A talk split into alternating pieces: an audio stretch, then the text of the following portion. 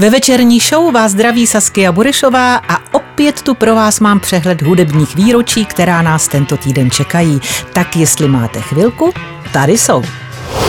Dnes je to přesně 52 let od začátku konce té nejslavnější kapely světa, legendárních The Beatles. 20. září roku 1969 v Londýně proběhla schůzka kapely, na které John Lennon oznámil, že v Beatles končí.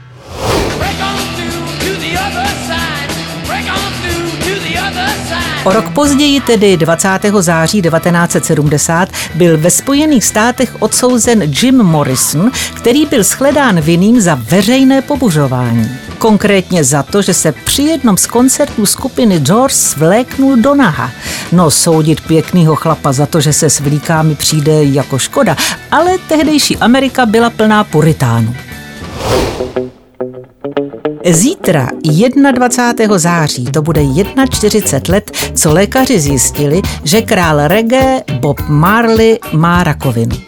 21. září 1980 skolaboval při běhání v parku a v nemocnici, kam byl převezen, mu byl následně zjištěn zhoubný nádor.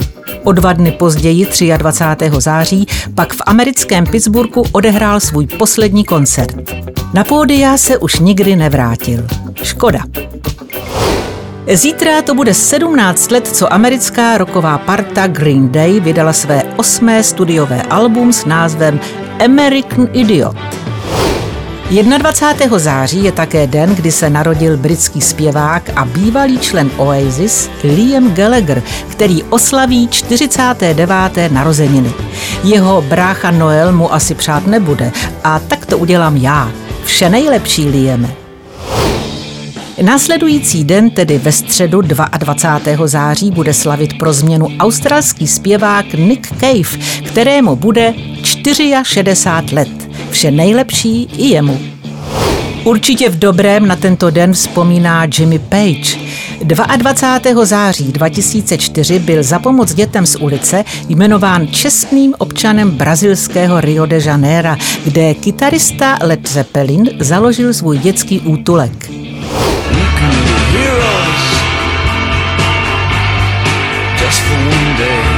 Pojďme na čtvrtek.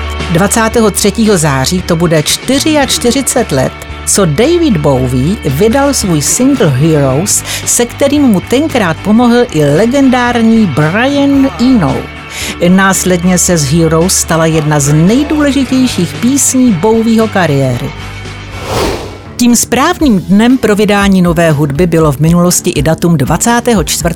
září. Tento den v roce 1992 totiž americká skupina Nirvana vydává své druhé album Nevermind, jehož se k dnešnímu dni prodalo více než 30 milionů kusů a Nirvana se díky němu stala jednou z nejznámějších rokových kapel v hudební historii. Zajímavostí je, že ten malý pindia, který na obalu desky plave za dolarovou bankovkou, už docela vyrostl a nedávno zažaloval všechny, kteří fotku z obalu fotili, včetně zbylých členů Nirvány. I went to a baseball game on opening day at the Dodgers and I was looking out at all the people and I was like had a moment where I was like man, all these people have seen my baby penis when I was a baby. No, asi ho tenkrát hodili do studené vody. Ve stejný den jako Nirvana, ale v roce 2012 vydává své druhé album i skupina Mumford and Sons. Náhoda? Vypadá to, že ano. Jejich druhá deska vůbec není špatná, ale velikosti Nirvány nikdy nedosáhnou. Když už mluvíme o velikosti, tak v pátek 25. září to bude 21 let, co svoji velikost dokázal Ozzy Osbourne. Ten totiž v roce 2000 oficiálně požádal, aby jeho skupina Black Sabbath byla vyškrtnuta z nominačního listu na vstup do rock'n'rollové síně slávy. To, co je pro jiné hudebníky vrchol kariéry, tak Ozzy považuje za bezvýznamné. Doslova tenkrát prohlásil. Přiznejme si to, Black Sabbath nikdy nebyli miláčky médií, jsme lidová kapela a tak nám to i vyhovuje. Nevím jak vy, ale já tomu říkám frajeřina. Jinak v neděli 25. září budou narozeniny slavit hned dva herci a zároveň rapeři v jedné osobě. 38 let oslaví Childish Gambino a 53 let zase Will Smith. Tak všechno nejlepší chlapci. To bylo to nejzajímavější, co historie hudby tento týden nabízí. Jak zmíněná výročí oslavíte, nechám na vás. Já se na vás na Expressu budu těšit zase příští týden. Krásné pondělí vám přeje Saskia Burešová. Večerní kalendárium na Expressu.